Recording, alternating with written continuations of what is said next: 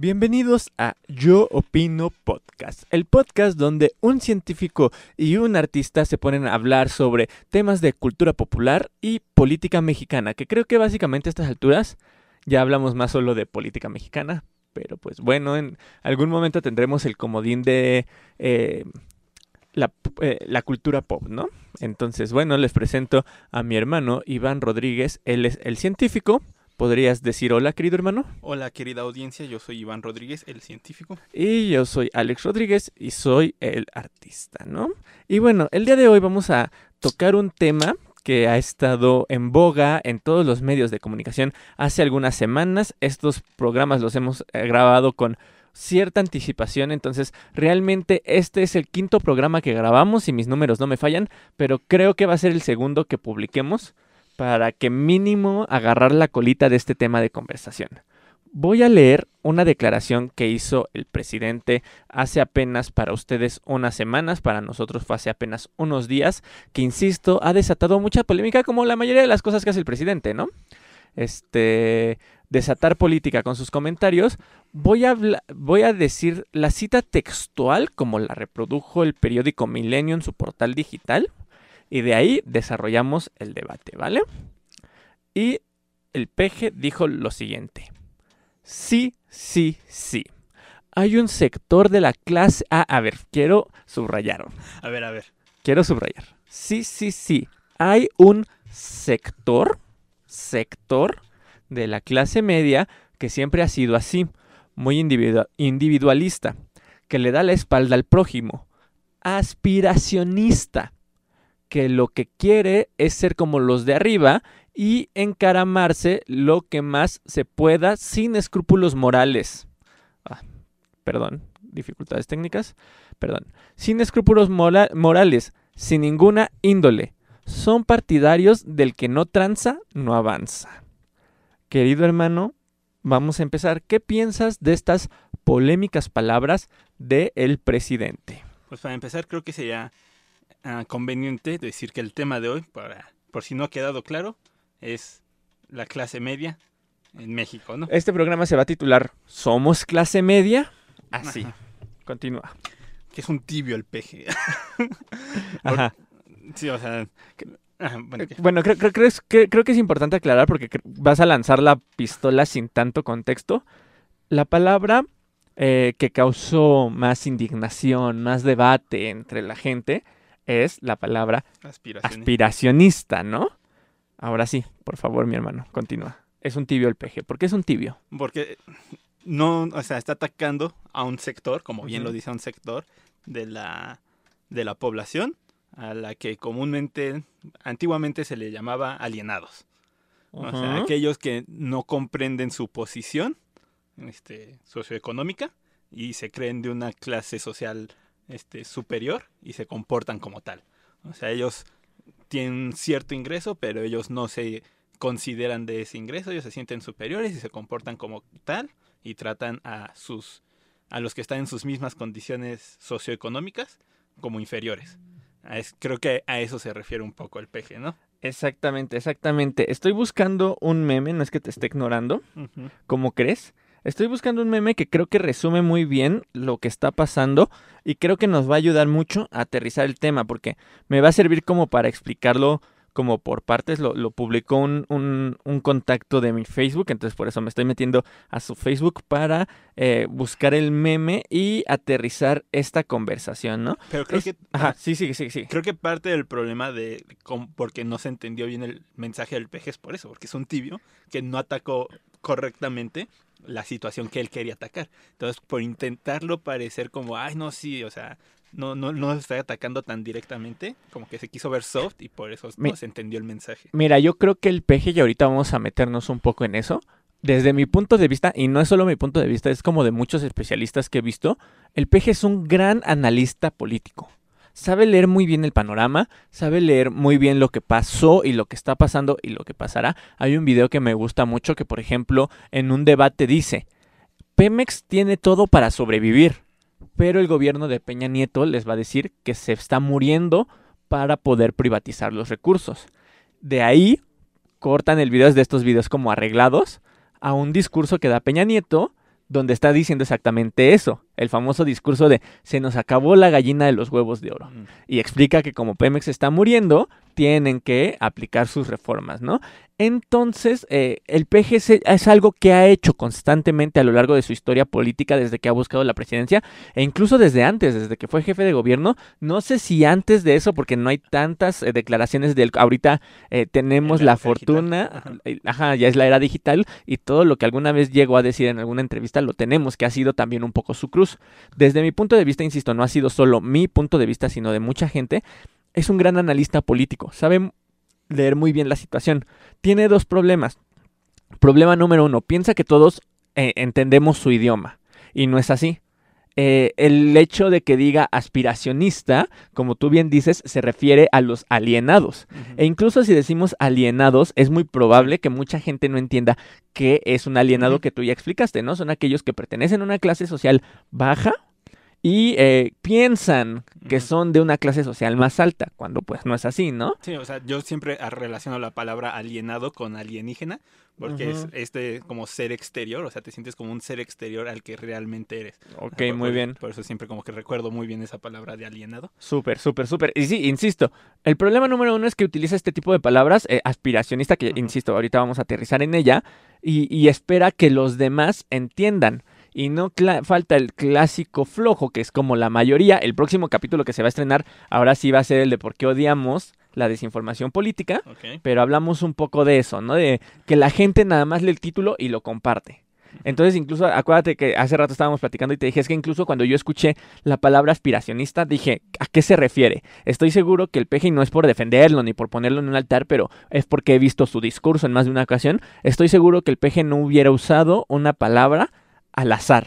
O sea, la usó por algo. Y ya cuando me puse a investigar dije, ah, a esto se refiere. ¿Ok? Entonces, ese es el problema. Que incluso eh, nosotros que intentamos estar informados políticamente, nos brincó la palabra. Eso significa que incluso hasta a nosotros, eh, que insisto, intentamos estar informados, eh, no- se nos dificultó ese lenguaje. Ahora imagínate a alguien que nomás comparte el titular. Sí, no, porque En- aparte los titulares hicieron lo que quisieron. Exactamente, porque me, me encontré un meme que me encantó, que es lo que dijo el PG, ¿no? El PG dijo que algunos miembros de la clase media, y luego que dijeron los medios que el PG se fue contra toda la clase media. Porque, ¿no? o sea, él habla lento para seleccionar muy bien sus palabras. O sea, no solo para dar hueva y que no lo escuches, sino porque elige muy bien sus Las palabras. piensa, se nota incluso que está pensando al momento de hablar. Y, hay- y hay un punto en el discurso en donde toma su tiempo que vuelve a remarcar. Ojo, estoy hablando de un sector, no de todos. Y aún así los medios hicieron lo que quisieron y dijeron, atacó a toda la clase media. Como siempre, como siempre, pero ya hablaremos de por qué odiamos a los, nuevo- a los medios de comunicación actuales. Eh, voy al meme porque, insisto, creo que el meme nos hace aterrizar muy bien la conversación y nos hace ir eh, por partes. Es un meme que toman de esta famosa eh, campaña de Gandhi de leer evitará, que es una campaña que resultó ser muy clasista y resultó ser tomada por muchos sectores clasistas para hacer este tipo de memes clasistas y que incluso creo que Gandhi ya abandonó esta campaña precisamente porque se dio cuenta de que no estaba chida. Librerías Gandhi, no. Librerías eh, Gandhi, librerías Gandhi, sí. Sí, sí, sí. Voy a leer el meme. El meme dice, leer evitará que creas que es malo ser de clase media, aspirar a una vida mejor y romantizar la pobreza. Yo le contesté a esta persona y lo quiero compartir con todos ustedes para que vayamos por puntos y entendamos qué es lo que se está pasando, porque evidentemente, evidentemente aquí hay un montonal, un montonal de desinformación. Entonces, yo le dije a esta persona, uno, leer evitará que creas que, uno, eres clase media. Dos, aspiracionismo es sinónimo de tener aspiraciones. Tres, que se está romantizando la pobreza cuando en realidad se está evidenciando. Fue lo que yo le contesté. Vámonos por partes y quiero que empecemos por la palabra. Yo como estudioso de las palabras, creo que es importante entender a qué se refiere aspiracionista, que tú ya bien lo dijiste, ¿ok? Que es lo mismo, podríamos verlo como sinónimo de alienado. ¿no? Ahora, esto es importante. Me gustaría como desmenuzarlo un poquito más. Hay un TikToker, o sea, es increíble que un chavo, porque se ve que es joven, que un chavo hubiera explicado mejor en un minuto en un video de TikTok lo que los medios de comunicación no pudieron y siguen sin poder. Veo, veo con, la, con, con- con tristeza hasta cierto punto porque son los informantes de este país que ponen en el mismo saco la palabra aspiracionista que tener aspiraciones. Son dos mundos completamente diferentes. Voy con dos temas eh, aquí. El primero es que no es la primera vez que nuestro presidente utiliza esta frase. Ya la, hubiera, ya la había usado con antelación. Tengo aquí enfrente, se está cargando, pero tengo aquí enfrente una nota que se llama El Brother Aspiracionista. Es una nota del 2016. Entonces no es la primera vez que eh, An- Andrés Manuel usa esta, esta palabra. Voy a leer porque es una nota muy chiquita. Dice, es muy drástico Andrés Manuel López Obrador en sus decisiones. Ahora se deslinda hasta de uno de sus hermanos, Arturo López, solo porque éste invita a votar por Héctor Yunes Landa, que si no mal recuerdo era un candidato del PAN. Al margen de las motivaciones que muevan a su hermano a privilegiar opciones que no coincidan con las suyas, suena muy dramático eso de ustedes me comprenderán. Todos en la familia, es una cita del PG, de donde empieza, ustedes me comprenderán, a partir de ahí es el PG. Ustedes me comprenderán. Todos en la familia tenemos siempre a alguien que desentona, que le gusta acomodarse y colocarse en el mundo de la política. Son aspiracionistas, no tienen ideales. Pero eso yo ya no tengo, pero po- por eso yo ya no tengo de esos hermanos. O Ok, o sea, sí, incluso hasta incluso le hizo el feo. Sí, sí, sí. Sí, así, así es de rudo el peje. Y esta es también, e- este es otro tema aparte. Esto es de una entrevista que le hacen a, ahorita les digo el nombre, denme un segundito, es Agustín Salvia. Es un sociólogo de Argentina. Y es interesante leerlo. La entrevista se la hacen en el 2019. Eh, eh, Es, imagínate que están eh, citando al peje. O sea, es como si escucháramos al peje hablar. Chéquense lo que. Esta es una cita de este eh, sociólogo que les digo, ¿no? De este sociólogo argentino. Dice: Hay pobres que no tienen identidad colectiva, sino que tienen aspiraciones individuales a salir de la pobreza. Entonces los gobiernos de derecha se están apoyando en esos sentimientos aspiracionistas, individualistas, justamente para confrontar con ideas más colectivas y que generalmente no son de izquierda o centro izquierda, pero eso no produce eh, desclasamiento. Yo creo que prima entre los pobres cada vez más ese sentimiento aspiracionista. Las experiencias más colectivas de construcción de clases han fracasado y fracasan porque se acotan a crear una economía social de la pobreza que mejora las condiciones de vida de la gente, pero no la saca de esa situación. Cuando hay oportunidades, los pobres quieren dejar de ser pobres. ¿Ok? Sí, o sea, no creo que haya nadie que le guste ser pobre y se quiera quedar pobre. A pesar de que la gente dice que la gente es pobre porque quiere, no, nadie quiere ser pobre. ¿eh? créanme. Exacto, exacto. Entonces, vamos a pintar la línea muy bien. Ser aspiracionista, y es como lo dice este TikToker en un minuto. El aspiracionista es aquel que no le alcanza para comprarse un iPhone, que lo tiene que sacar a 14 meses sin intereses, pero presume el iPhone. ¿no? Es aquel que no tiene capital, vaya, pero quiere o se siente parte de, esta, eh, de este grupo económico con capital. Entonces, las políticas, y esto es lo que está criticando el PG, las políticas de los partidos de derecha, como también bien indica este sociólogo argentino, eh, él está haciendo un análisis de su realidad de allá, pero aplica también a nuestra realidad, ¿no? Latinoamérica. te Exactamente. Lo que buscan eh, los programas sociales de lo- los ideales de, de derecha, que es lo que está criticando Andrés Manuel, es beneficiar a las clases altas. Y estos aspiracionistas que no pertenecen a las clases altas, creen que van a salir beneficiados, pero no los van a beneficiar. Y lo único que están haciendo es comprarle el juego a la derecha y perdiendo, ¿no? Porque ni los van a apoyar a ellos ni van a apoyar a los pobres. Vaya, para ponerlo claro, un aspiracionista no es aquel que tiene aspiraciones. Creo que todo mundo tiene sueños y aspiraciones. Un aspiracionista es aquel que no le importa lo que haga siempre y cuando cumpla esas aspiraciones. Exacto, Pa- Para exactamente. ponerlo como muy sencillo. ¿no? Exactamente, sí, es aquel que no le importa pasar por encima de los demás eh, para cumplir esas aspiraciones. Por ejemplo, yo ponía el ejemplo de, de- a mí, por ejemplo, en mi carrera me tocaron compañeros que iban a la biblioteca, o sea, nos pedían un libro e iban a la biblioteca y sacaban el libro que nos pedían y escondían el libro. O sea, Mm. punto que nada más había dos libros, sacaban uno y escondían el otro. ¿Para qué hacían eso?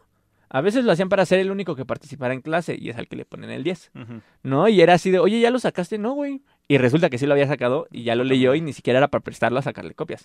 Ese es un aspiracionista, Exacto. porque no le importa pasar por encima de los demás para cumplir su cometido que sacar un 10, Ujú. ¿no? Entonces, esos son los aspiracionistas. Entonces, si tú te pusiste el saco de aspiracionista, hay de dos. O estás en un sector al que no perteneces y crees que sí perteneces, o estás desinformado. Sí, te están haciendo coco wash. Te están haciendo coco wash. Y por ejemplo, eh, quería criticar algo de- del video que sacó al día siguiente eh, Ricardo Anaya. Mm. ¿no? Este personaje que le está copiando la estrategia al peje de campaña anticipada. Eh, Ricardo Anayas dice en su video que Andrés Manuel quiere a México ignorante y que aparte de todo los quiere mantener pobres porque no los quiere con aspiraciones. Bueno, en realidad, y, eh, y ahí es donde se nota, quien quiere ignorante a México son personajes como Ricardo Anaya, porque no quiere que entendamos la diferencia entre tener aspiraciones y ser aspiracionista. Y no entiende qué es lo negativo de ser aspiracionista.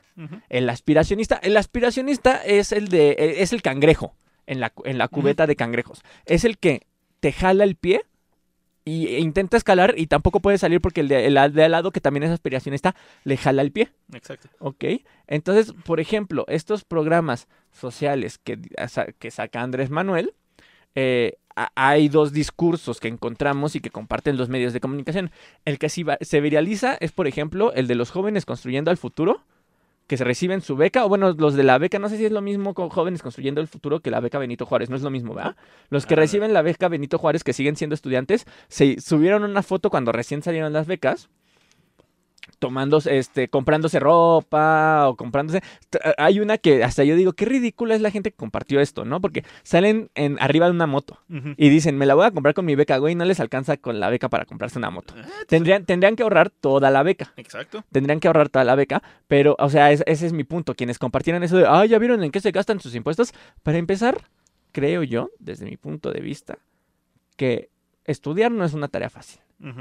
Y que si tienen la oportunidad de recibir una beca, ellos decidirán si se la gastan en papitas o en útiles. Sí, si te lo gastas en comer y en libros para ir a la escuela, o si te lo gastas en ir al cine con los amigos, o unas chelas para ir en una fiesta o algo así, ¿no? Ya es tu Exactamente. decisión cuando tú recibes la Y, beca. y creo que es importante que esta beca, en teoría, la reciben todos. Yo conozco gente que no tiene la necesidad de esta beca y aún así la recibe. Porque aparte, o sea, ¿qué prefieres? ¿Que tus impuestos se los estén robando? Así un, dos, tres políticos hasta arriba, o que se distribuyan entre los jóvenes y que ayude a 10, 20, 50 chavos que de verdad la necesitan. Y si ya de paso otros 100 se pueden ir de fiesta con eso, pues qué chido, ¿no? Mejor esos 100 a los dos políticos que se están clavando 100 millones de pesos al año, ¿no? Ahora, la nota que se viraliza es esa. Hay otra, net- hay otra nota y creo que desde mi punto de vista estos resultados son los que se buscan con esta beca y que benefician no solo a las personas que la están haciendo, sino a todos. Hay otra nota que salió hace poco de una chica que utilizó su beca para poner un puesto. Mm. Creo que era de fruta o no me acuerdo bien de qué era el puesto. O sea, ella está poniendo un negocio. Un negocio que le va a permitir en un futuro a lo mejor más o menos librarla, ¿no? Eso es tener aspiraciones. Y nadie está en contra de eso, ni siquiera el presidente El con su presidente comentario. le da Exactamente, el presidente le está dando dinero para hacer eso. Eso es tener aspiraciones. eso. Hubiera sido aspiracionista si para poner el puesto eh, hubiera puesto a los hermanos a trabajar de a gratis, por ejemplo. No les diera ni un peso, ¿no? Por ejemplo, ese es, eso es el aspiracionista. De hecho, Karl Marx lo, lo define así, ¿no? Que es aquel patrón que trata a los empleados como los trata el de la clase alta, ¿no? O sea, los trata mal, les paga menos y no entiende que él viene de ahí y que es parte de ellos. Es también un poco lo que comentaba hoy en la mañana, veíamos un debate que, que- donde estaba este personaje tan polémico que es Gibran, que es parte de Morena, que, que, que- que él- a él le preguntaban si él tenía aspiraciones o si era aspiracionista. Y él decía, mira, a mí me educaron si, ten- de, si tener la posibilidad de estudiar una la universidad, la aprovechara. Pero que no se me olvidara de dónde vengo. Yo Eh, soy hijo de profesores, o sea, contó como sus orígenes humildes, ¿no? Entre comillas. Este, pero lo importante creo que es eso. El aspiracionista, precisamente, se le olvida de dónde viene. ¿no? Eh, se ¿Y de dónde aprovecha. es? Y de dónde es, y, y en cuanto puede aprovecharse, se aprovecha. ¿Ok? Sí, y regresando un poquito a lo de Ricardo Anaya, ahorita lo pensé, de, o sea, si mi aspiración es vivir con un sueldo decente y echarme unas caguamas cada fin de semana, Claro. ¿eso está mal? Ajá, O sea, esa es mi aspiración. exacto. O sea, seguramente no va a faltar el que me diga, no, es que eres un mediocre porque siempre debes de aspirar a más y la chingada, ¿no? Pues no, yo lo único que quiero es una vida tranquila, tener a mi familia, tener a mis hijos y el fin de semana irme a echar unas caguamitas con mis compas. Pero aquí está diciendo este güerito que yo no puedo. E, e- e incluso eh, esta idea de aspirar a más, güey, es una idea que nos intenta vender la clase social alta para volvernos, una vez más, aspiracionistas y creer que en algún momento vamos a llegar a ser como ellos y ustedes dirán, ay, ¿tú crees que no puedes? Yo creo que habrá gente que podrá. Pero es muy difícil, es muy difícil llegar a donde están las clases altas. ¿Por qué? Que me parece que ya lo comentamos en un episodio Ajá. porque esas clases altas heredan un, un- un patrimonio, heredan dinero, son parte de familia adinerada, son partes de familias económicamente acomodadas o muchos se meten al crimen organizado. Mira, muy sencillo.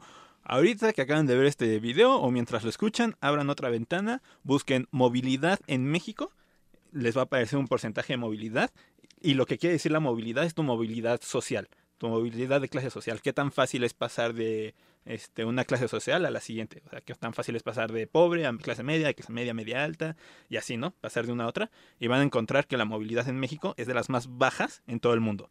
Entonces, si tú naces pobre, vas a morir pobre, así de sencillo. O sea, tu probabilidad de dejar de ser pobre es ese porcentaje que vas a encontrar ahí. Entonces, o sea, por más aspiracionista que seas, no vas a salir de ahí. O sea, porque esa es la situación en la que vivimos. Entonces, puedes estar atacando esta clase social, pero la realidad es otra. Ahora, yo soy optimista. A mí me gustaría pensar que existen formas de salir de esa pobreza. Lamentablemente, siendo este, siendo realista dentro de mis esperanzas, eh, lo más que puedes llegar es a un escalón arriba. O sea, pon tú que tú eres pobre y que pues, logras conseguir trabajo y demás y, y salir chido.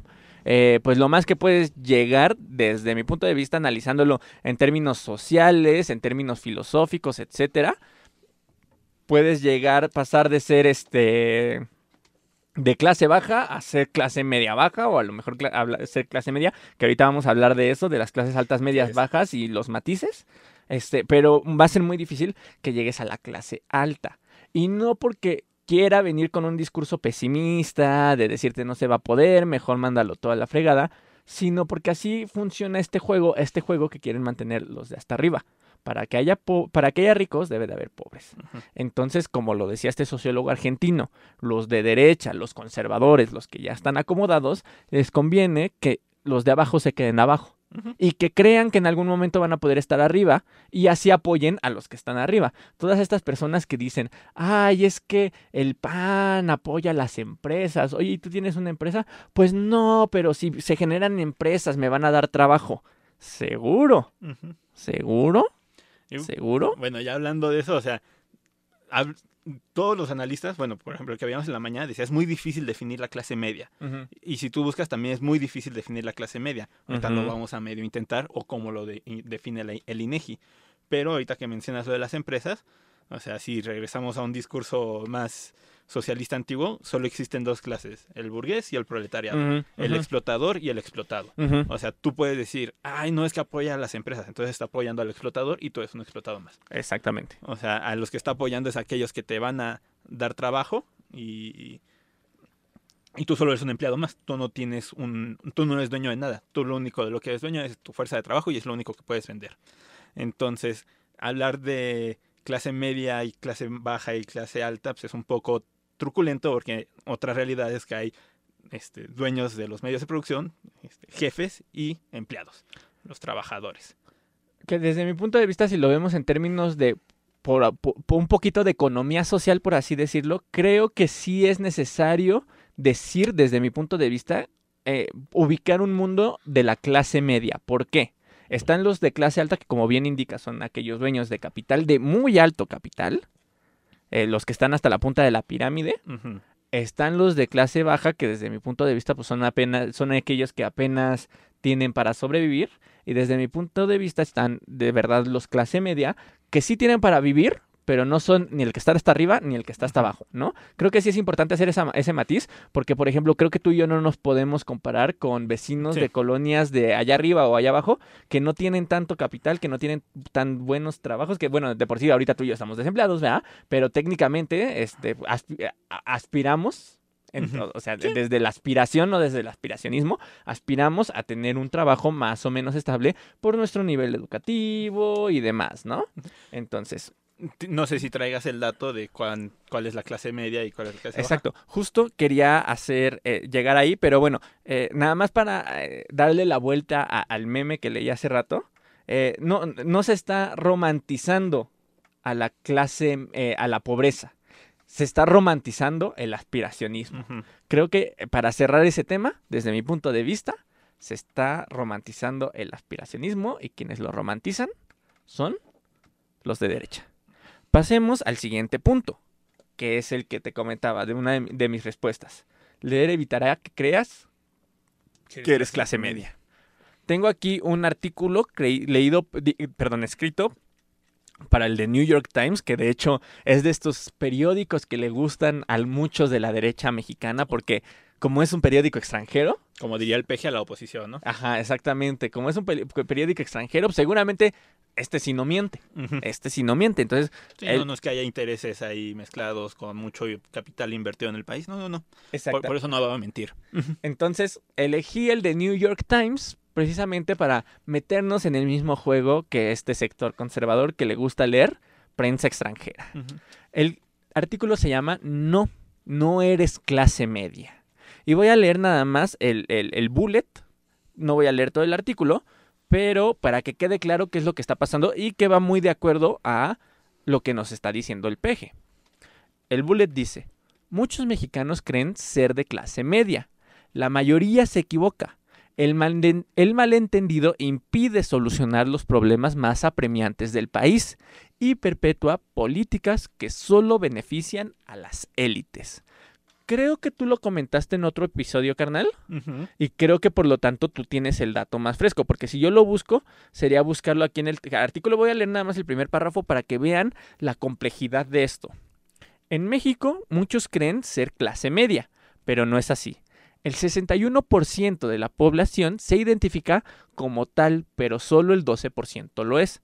La mitad del país vive en un serio malentendido sobre su nivel de ingreso. Confusión que comparten ricos y pobres por igual. E incluso un poquito más abajo dice algo muy curioso que me recordó al incidente que pasó con Samuel García, actual gobernador de Nuevo León. Dice lo siguiente. Los ricos piensan que son clase media. Los estudios de Alice Krauser han mostrado que aún entre el 1% más rico del país, dos terceras partes creen ser clase media. El mito de todos somos clase media se repite en todo el nivel de ingresos. Mexicanos que ganan 120 mil pesos mensuales, por ejemplo, creen que tienen un sueldo promedio, entre comillas, cuando en realidad ganan más que el 90% del país, que es justo el comentario parecido a lo que al que hacía Samuel García. Conozco gente que gana Un 50 mil un pesitos, sueldito. un sueldito de 50 mil y viven muy bien. Viven en otra realidad. Sí, creo que todos, creo que todos vivimos en otra realidad, Sí. ¿no? Pero creo que entre te vayas más abajo, creo que la realidad es más cruda. Y, y es que, o sea, a mí se me hace completamente lo opuesto. O sea, yo escucho a alguien que gana 50 mil pesos al mes. O sea, a mí se me hace algo increíble. No conozco a ninguno de mis compañeros que a la fecha gane 50 mil pesos al mes. O sea, es más, creo que no conozco a nadie, o sea, en persona, que gane 50 mil pesos al mes. yo sí conocía. O sea, profesores a lo más. O sea, investigadores de SNI 3. O sea, son las únicas personas que conozco que ganen más de 50 mil pesos. Entonces, para mí eso es otra realidad. O sea, a mí no me cabe en la cabeza que hace una persona con 50 mil pesos al mes. O sea, Y de hecho, o sea, si te pones a pensar y, y viéndolo desde esta perspectiva, para vivir en México bien, es relativamente poquito, ¿eh? Mm, Es relativamente poquito. O sea, no estoy diciendo que es poquito, pero es relativamente poquito. Pues, bueno, no sé. Digo, lo que mencionabas del dato, ahorita no están intentando buscar Aquí está, fuente. aquí está, aquí está. Pero- Bueno, así continúa. ¿O- ¿Lo, lo, lo leo? Ah, sí, sí. Sí, ok. Eh, Para ser clase media, de acuerdo con el Índice de Desarrollo Social de, Evalu- que de Evalúa de Ciudad de México, se necesita tener ingresos suficientes para satisfacer necesidades de educación, salud, servicios sanitarios, drenaje, teléfono, seguridad social, electricidad, combustible, bienes durables básicos y no trabajar más de 48 horas a la semana. En promedio, la clase media en México logra esto ganando más o menos 16 mil pesos por persona. ¿Ok? Antes de continuar, quiero que revisen su cuenta de banco, quienes nos están escuchando esto, y les pregunto, ¿ustedes ganan en promedio 16 mil pesos al mes?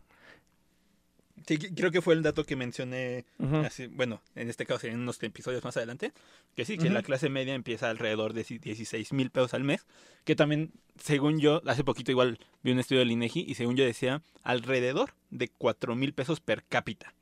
Es decir, por cabeza en la casa, alrededor, mínimo, mínimo, mínimo, para pasar de pobre a clase media, lo mínimo son 4 mil pesos por cabeza. O sea, si nos fuéramos a una familia tradicional, entre comillas, eh, podríamos decir que una casa de papá, mamá e hijos, o hija más bien, pongamos un ejemplo, Ajá. mamá, papá, hija.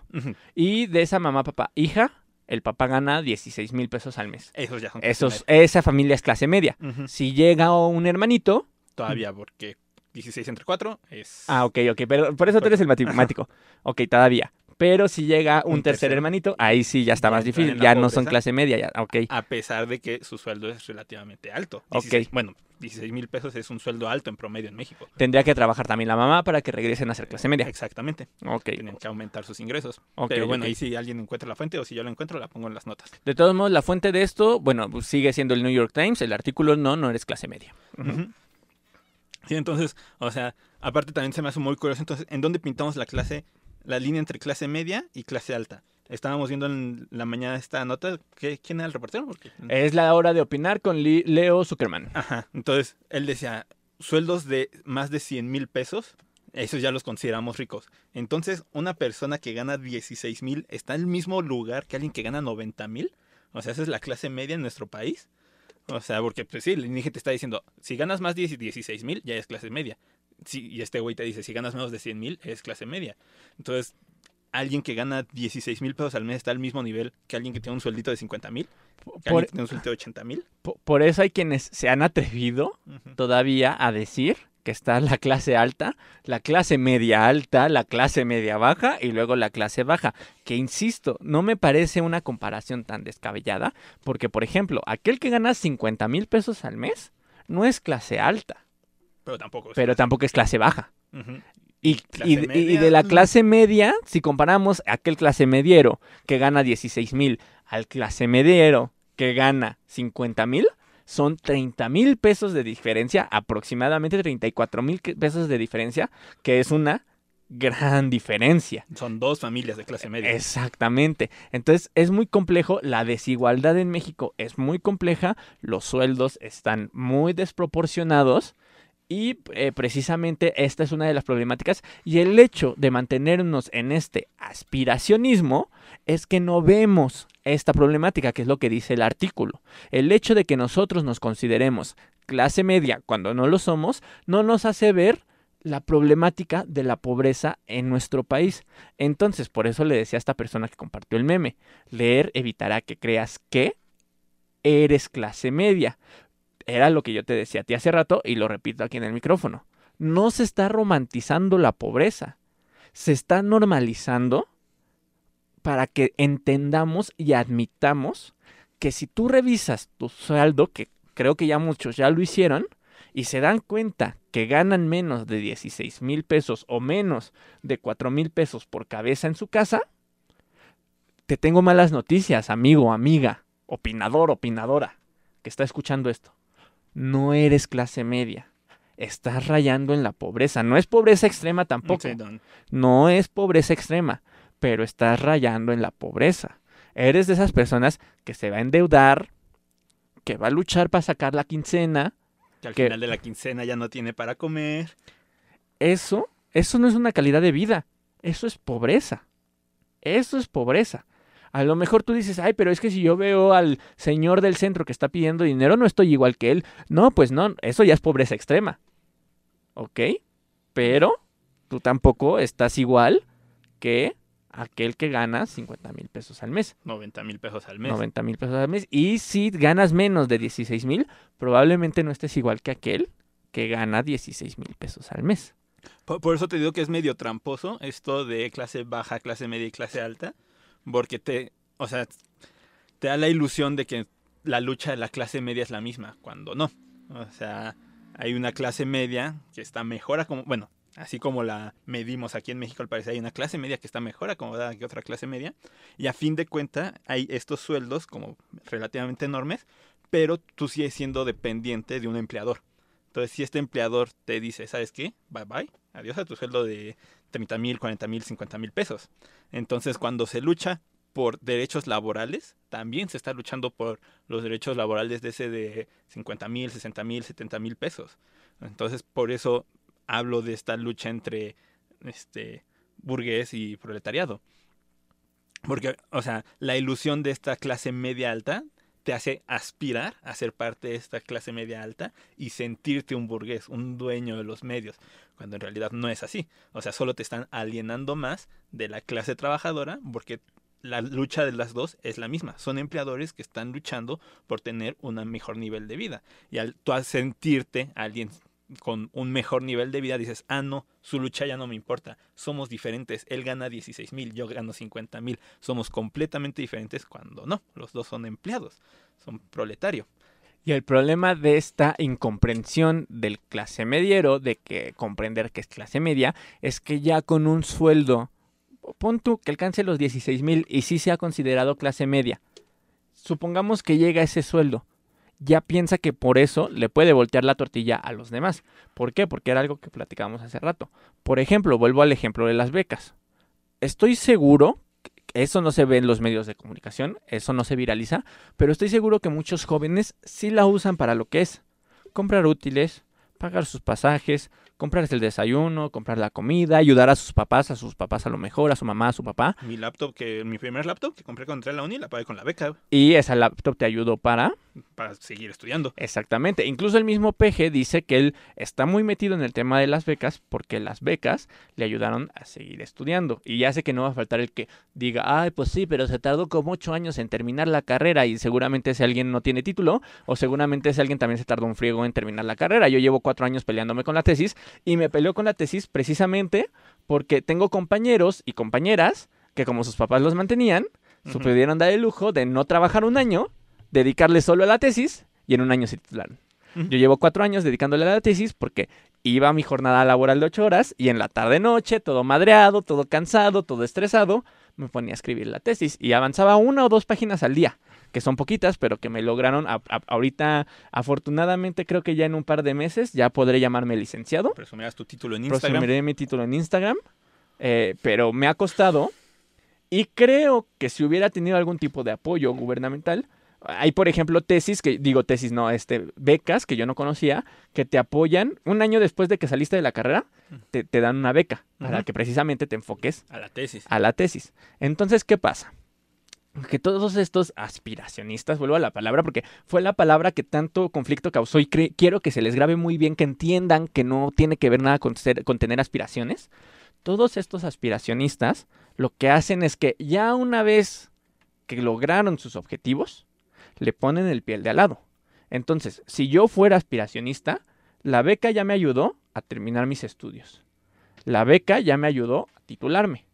La beca ya me ayudó a medio mantenerme ahora voy a votar por los partidos que no ofrecen estos tipos de beca. Que van a quitar esta beca que me ayudó a mí. Exactamente. ¿Por qué? Porque si el de al lado estudia, va a ser competencia para mí en el aula y competencia para mí en el campo laboral. Y no tengo escrúpulos al momento de poner el pie cuando todos estos apoyos me ayudaron a mí. Por eso este meme, y creo que también hasta cierto punto está mal, pero al, al, mismo tiempo es muy crudo. El meme de te quejas del peje, pero ahí vas a recoger la pensión de tu abuelita. Uh -huh. No la pensión que Andrés Manuel elevó y el PAN votó Por porque no se elevara. Sí, no, y es que aparte esta clase social, bueno, esta, este grupo político de derecha, estos burgueses, pues se benefician de esta clase, esta lucha de clases, que, los trabajadores se sigan peleando por puestos de trabajos, por becas, por lugares en la universidad, porque mientras ellos tienen millones para mandar a sus hijos a estudiar a Atlanta, mientras él está en campaña aquí en la Ciudad de México, pues que los de aquí se peleen por un lugar para estudiar en la UNAM, ¿no? Entonces que ellos se sigan peleando, sigan distraídos con su pelea, mientras mi familia sigue disfrutando de mis riquezas, ¿no? Entonces es, esta clase social se beneficia de esta lucha, de esta lucha que tenemos justo ahorita de la clase media, porque ahorita es la clase media la que está peleando, el 1% está feliz con esta pelea. Y, porque- y es esta clase social, este 1%, el que te repite el discurso uno y otra vez cuando vas a trabajar de, es que tú no eres indispensable, ¿eh? Allá afuera hay una fila esperando tener tu trabajo. Pero esa fila existe porque este cabrón se está aprovechando de que esa fila exista. Y por eso te explotan, por eso te tienes que poner la camiseta y quedarte horas extras. Porque estos cabrones se aprovechan de toda esta situación social. Sí, o sea, si las empresas de verdad generan tanto empleo, pues entonces que generen más empleo para toda esta fila que también quiere tu puesto y generen más empleo y generan más riqueza y se distribuya mejor la riqueza. Pero no, porque a ellos les interesa que siga esta fila, esta pelea entre la clase trabajadora para que ellos la sigan explotando y puedan aumentar sus ganancias y puedan mantener sus ganancias. Ahora, ¿cuál es el problema políticamente hablando de la existencia de esta clase media? Uno de los problemas que existe al, al nivel ya de análisis político es que si lo ponemos sobre la mesa, si tú ya er- llegas a ser un clase media bien, o sea, vamos a decir clase media entre 10 mil y 16 mil. ¿no? O sea, el clase media que ya está llegando y el clase media que ya llegó. ¿no? Eh, si tú llegas, eh, si tú eres entre esos y ya de 16 para arriba, las políticas del actual presidente no te benefician en lo absoluto. Entonces, eso, o sea, eso sí lo deberían de comprender los de Morena, porque los del PAN lo comprenden muy bien, pero los de Morena lo deberían de comprender muy bien. ¿Por qué? Porque seamos honestos, o sea, a mí, por ejemplo, me preguntaron, oye, ¿a mí en qué me beneficia votar en por Morena? Me lo preguntaban amigos que son más o menos de la clase social, más o menos a la mía. Entonces, pues técnicamente yo le decía, güey, pues básicamente no te beneficia en nada, ¿no? Eh, Técnicamente no te beneficia en nada. ¿A quién beneficia? A los estudiantes, por ejemplo. ¿A quién beneficia? A, a- al, alguien que, que sí está en un nivel socioeconómico muy bajo. ¿no? Entonces, este, pero me voy a poner un poquito como eh, camisita de santo, entre comillas, un poquito del bueno en- de la historia. Eh, al no ser aspiracionista, no me importa que no me ayude a mí. O sea, estoy hablando de mí como persona, como Alejandro. A mí no me importa que, que las políticas del PG no me ayuden, mientras ayuden al- al- A quien al- lo a- quien lo necesita. ¿Por qué? Porque si ayudan, a lo mejor el comentario va a escucharse un poco clasista, pero a lo mejor esa ayuda económica evita que mañana me asalten en el camión, por ejemplo, porque esa persona a lo mejor logra conseguir un trabajo o poner un, un- un puesto gracias a, por ejemplo, ahora sí, jóvenes construyendo el futuro, es muy probable que alejó a mucha gente de la delincuencia porque tuvo un capital y un ingreso fijo, etcétera, etcétera, etcétera, ¿no? Entonces, eh, creo que parte de este aspiracionismo es buscar que a huevo el Beneficie. gobierno te beneficie a ti. Sí, que lo que sea que hagas te beneficia a ti. Si no te beneficia a ti, no lo haces. Exactamente, y creo que más bien debemos de pensar que si beneficia a, a quienes realmente lo necesitan, todos vamos a, a ganar. ¿No? Desde mi punto de vista, digo, a lo mejor sí, un- un- una ayudadita gubernamental no me caería mal. Ajá. A lo mejor la famosa eh, pensión universal o como le llaman a este apoyo que ya existe en, en Ah, países europeos que le dan eh, dinero a todo mundo Salario por básico al universal. salario básico universal que nada más te dan por respirar. A lo mejor me ayudaría, pero realmente donde yo estoy, creo, creo yo, a lo mejor al- por ahí alguien va a decirme, no mames Alejandro, estás idiota, pero desde mi punto de vista, creo que no necesito ayuda. Tengo una carrera, como decía, creo que estoy a punto de titularme. Creo que lo único que queda es esforzarme para buscar un empleo que me permita tener un nivel económico estable. Ya ni siquiera estoy buscando un nivel económico alto, sino un nivel económico estable para apoyar a mi familia, para mantenerme vivo yo, que no me haga sufrir las deudas y que me permita ser parte de esta clase media. Y no por eso voy a luchar y voy a irme a votar para que le quiten los beneficios, porque yo sé que llegué a este punto gracias a esos beneficios. Creo que el de al lado merece esos beneficios. Pues es que también en parte es eso, ¿no? O sea, es la conciencia de clase de que tú, a fin de cuentas, perteneces al mismo grupo que este chavo que se está esforzando por acabar la universidad, ¿no? Por entrar a la prepa. Y en algún momento va a ser igual que estos abuelitos pensionados. Entonces eres consciente, bueno, somos conscientes, yo me incluyo, de que somos parte de este mismo grupo de trabajadores que en algún momento necesitamos ayuda y tal vez en algún momento la vayamos a necesitar. Tal vez no ahorita, ahorita somos jóvenes, estamos en nuestros 20, tenemos fuerza, tenemos educación y tal vez no necesitamos la ayuda, pero en algún momento la necesitamos y tal vez en algún momento la necesitaremos. No por eso significa que ahorita vamos a buscar algo que nos beneficie a nuestros 20 años, ¿no? E incluso creo que sí nos beneficia. No sé la verdad, porque no lo he intentado, pero por ejemplo hay un apoyo económico, creo, Creo que existe desde el sexenio de Peña. No estoy seguro. Que es el de para apoyar a pequeñas y medianas empresas. si, ajá, si quieres poner un negocio. Eh, que no solo lo da el gobierno, sino que también hay bancos que te prestan para esto. Y creo que si en el momento dado lo necesitara, a lo mejor podría beneficiarme de estos apoyos. No sé qué tan difícil sea obtenerlo, porque puede ser que sea difícil. Pero creo que, y creo que también el gobierno tiene ciertos apoyos que ahorita, insisto, ahorita no, no, no lo he buscado porque estoy en, el, en, el, en, la búsqueda clásica de mandar currículum, pero a lo mejor en algún momento tengo que buscar el plan B y eh, incluso creo que los apoyos gubernamentales en algún punto me podrían ayudar, creo. Entonces, sigo insistiendo. No tengo las de perder, al contrario, ¿no? O eso es lo que crees, mi hermano. o eso es lo que creo. Pero bueno, también hay otros eh, matices como el desempleo en México, la falta de, creación de empleos, etcétera. Que bueno, así nos han tenido, ¿no? Sí, pero o sea, yo el gran problema que veo con este discurso, que nos están vendiendo los medios porque ya ni siquiera el PG. O sea, el PG criticó a esta clase alienada. O sea, los medios nos están vendiendo esta pelea a la clase media. Los medios de comunicación. Ajá, los medios de comunicación. Nos están vendiendo esta pelea a la clase media. Que, o sea, es completamente una ilusión, o sea, simplemente es una están poniendo a pelear a tu compañero de trabajo. Exacto. O sea, si eres un godín, o sea, te están poniendo a pelear con tu con tu compañero, o sea, con alguien que está en la misma situación que tú por un sueldo miserable. O sea, seguramente si eres un godín, o sea, yo respeto muchísimo su trabajo, pero es un sueldo miserable. Ya lo dijimos ahorita, si no tienes un sueldo de 16 mil pesos, estás al borde, a la línea de la pobreza. Así de sencillo. Y te están poniendo a pelear con otras personas que están en la línea de la pobreza. Entonces, eso se está beneficiando quiénes? Los ricos. Entonces ese es el problema de este gran discurso de, ay, se, se, fue contra la clase media, ¿no? O sea, creo que no recuerdo cuándo fue la última vez que tuvimos un presidente que se preocupara de verdad por la clase media. O sea, todas las reformas que hizo Peña el sexenio pasado fue para beneficiar a la clase alta. Exacto. O sea, la reforma energética a ti no te benefició en lo absoluto, en lo más mínimo. Tú vas a decir, ay, no, pues es que la gasolina está más barata. Sí, carnal, tú te ahorraste 100, 200 pesos en la gasolina este mes. El carnal dueño de las este, petroleras acaban de embolsar miles de millones de dólares. O sea, a ti no dices, ay, a mí me salpica. Si ese salpican, lo estás viendo ahorita con, los con el aumento del precio de, de la gasolina. O sea, entonces, lo mismo con Calderón, lo mismo con Fox. No recuerdo a alguien que se preocupara por esta clase. Salinas, güey. Salinas. Salinas. O sea, según él, con el neoliberalismo, la economía iba a crecer, llegó el FOBAPROA y nos terminó jodiendo a todos, ¿no? Que también podríamos hablar un poquito de los créditos y por qué son peligrosos los créditos y por qué seguramente se nos acerca una burbuja este, de especulaciones bien horrible con esos créditos que regalan a más no poder.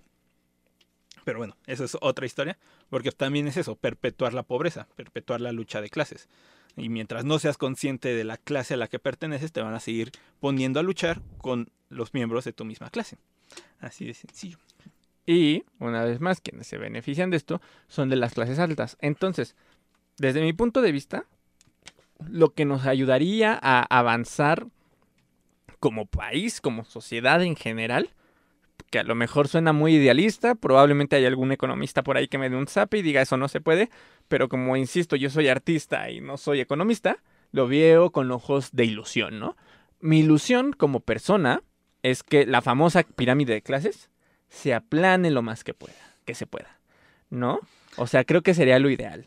Que aquel que gana, o sea, que en lugar de que hayan o que existan una persona ganando 50 mil pesos, como tú bien lo indicabas, sean tres personas o tres familias ganando 16 mil. Desde mi punto de vista, eso sería lo justo. Si eh, las estadísticas y la economía y demás nos dice que todos vivimos bien con 16 mil pesos, ¿cuál es la perra necesidad de ganar 40 mil? ¿No? Medio millón. Medio millón al mes. Pero creo que tú estás confundiendo un poquito la pirámide de clases con la pirámide de ingresos, mi hermano. Porque tú Ah, puedes aplanar la pirámide de ingresos, pero mientras siga habiendo una clase dominante, van a haber oprimidos. Ok, ok. Es sencillo. O sea, por más. Y, y sí, Por no, eso yo soy el artista, güey. Exacto. Y, y este. Y no vas a poder aplanar esta, esta pirámide de ingresos hasta que no deshagas toda la estructura de la pirámide de clases. Porque, como bien decías al principio, al capitalismo le conviene tenerte pobre. Porque, o sea, por simple definición, para que haya un rico, tiene que haber un pobre. Si no hay pobre, no existe rico. O sea, ¿cómo puedes definir a un, po- a un rico? Alguien que no es pobre.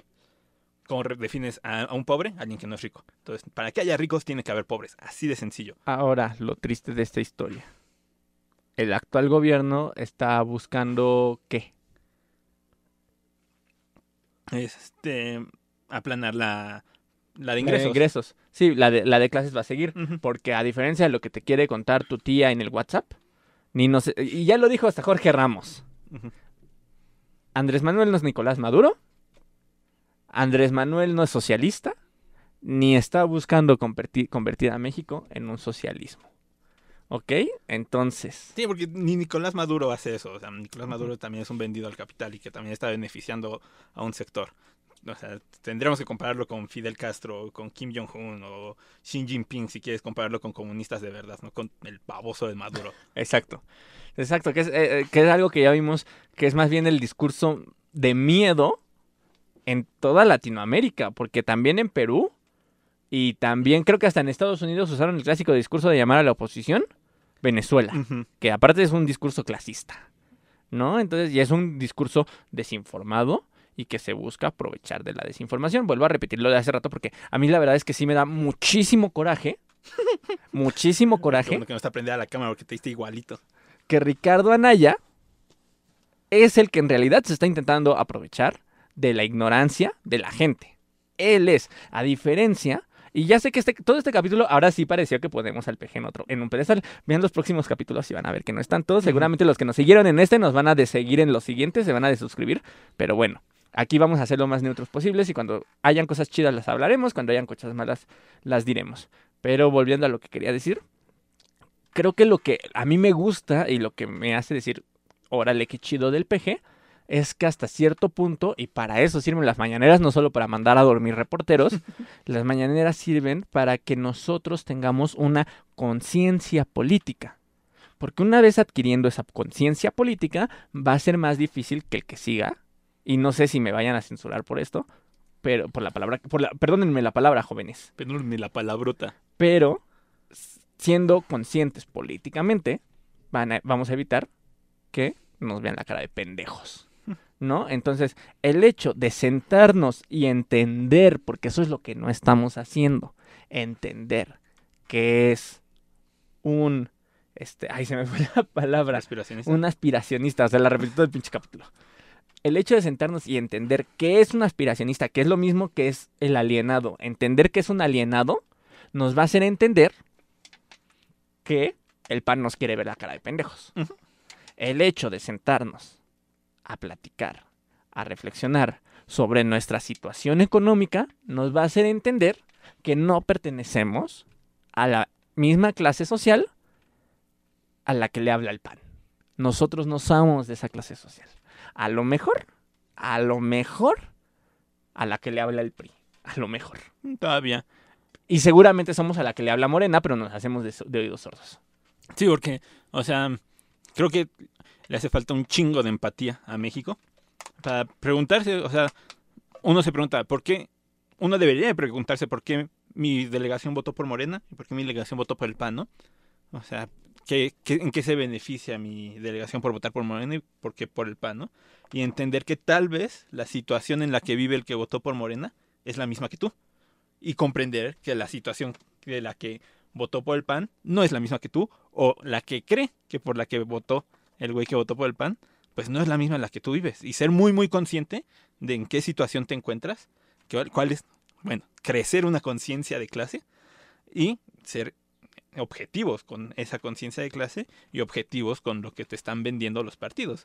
Que a fin de cuentas, pues todos estos partidos son parte del mismo sistema este, capitalista y ninguno te va a sacar de, de la situación en la que te encuentras. Sí, sí, sí, sí, porque al final de cuentas podríamos decir que solamente hay partidos un poquito más buena onda que otros, ¿no? O sea, desde mi punto de vista, hay partidos un poquito más buena onda, hay partidos que medio te van a echar la mano y otros que le van a echar la mano a los, a los empresarios. Este, pero pues al final de cuentas también, incluso a los mismos partidos políticos les conviene pues mantenerte dentro de su burbuja de pensamiento, ¿no? Porque, por ejemplo, este, a, mí también me da muchísimo coraje que, el PAN haya ganado la mitad de la Ciudad de México. Pero creo que también ahí hay un análisis sociopolítico muy interesante. Vuelvo a lo mismo. Probablemente muchos de los de la Ciudad de México no solo se sienten clase media, sino que probablemente ya lo sean. Y al mm. momento de serlo, o sea, por ejemplo, en Coyoacán es muy probable, porque una renta de Coyoacán sí te sale pues carita. depende de la zona que te vayas a Bueno, sí, sí, Una cosa es la colonia del Carmen y otra cosa es Santo Domingo. bueno, sí, pero, o sea, técnicamente si vemos el mapa, es muy probable que muchos, no voy a decir que todos, pero que muchos sí pertenezcan a esta clase media que ya hablamos, la de 16 mil pesos al mes. Es muy probable que muchos. Y ya al sentirse ahí, y ya ver que el PG no les beneficia, pues ya ahora sí se meten al, al, hoyito conservador, ¿no? Entonces, este, creo que también es un análisis bastante interesante de por qué hubo esta volteada de tortilla, ¿no? Sí, creo que también lo dicen en el en lo que vimos en la mañana, que porque muchos no se vieron beneficiados, beneficiados por las políticas de Morena. Y pues lo que decías, o sea, a mí también se me hace una postura muy mediocre votar por alguien solo por buscar tu beneficio. O sea, ¿por qué no estás buscando el beneficio de la mayoría? o sea, si tú estás en una situación económica relativamente estable, o sea, ¿por qué no buscar a alguien que de verdad, que apoya a alguien que de verdad lo necesita, ¿no?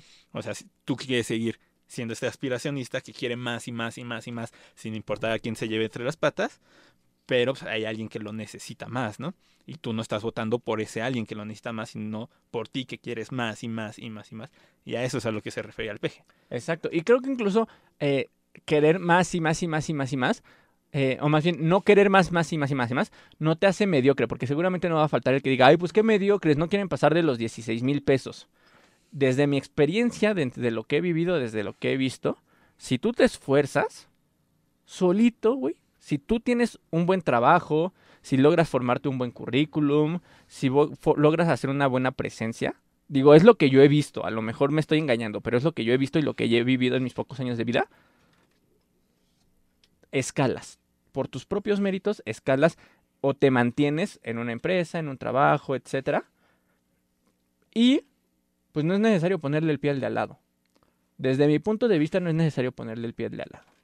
Para poder o mantenerte en una empresa o más o menos escalar, creo yo. Yo, yo lo pondría de otra forma. Si yo gano 16 mil pesos, pues claro que me gustaría ganar más, ¿no? O sea, no veo por qué no seguir creciendo. Por ejemplo, o sea, yo soy científico, me gustaría ser investigador y me gustaría seguir creciendo en el SNI, ¿no? en el Sistema Nacional de Investigadores.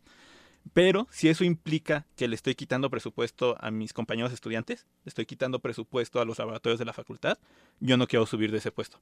O sea, si mi crecimiento implica el sufrimiento de alguien más, ahí sí, perdónme, yo no quiero seguir creciendo. Lo dijiste mejor que yo. Muchas gracias. Lo dijiste mejor que yo. Exacto. Y creo que eso es lo importante, ¿no? En, este discurso y de estos aspiracionistas, que a ellos no les importa seguir creciendo y, y llevarse a alguien más entre las patas. Y creo que muchos nos gustaría seguir creciendo y conforme nosotros crecemos, sacar a más gente adelante, ¿no? Nosotros crecer y que la gente alrededor de nosotros siga creciendo y que la gente alrededor de ellos siga creciendo y que todos crezcamos juntos y no que solo yo crezca llevándome a todos por entre las patas. Eso es utópico, pero bueno. Que en el ah. capitalismo no se puede. ¿Algo para cerrar, hermano, aparte de ese comentario?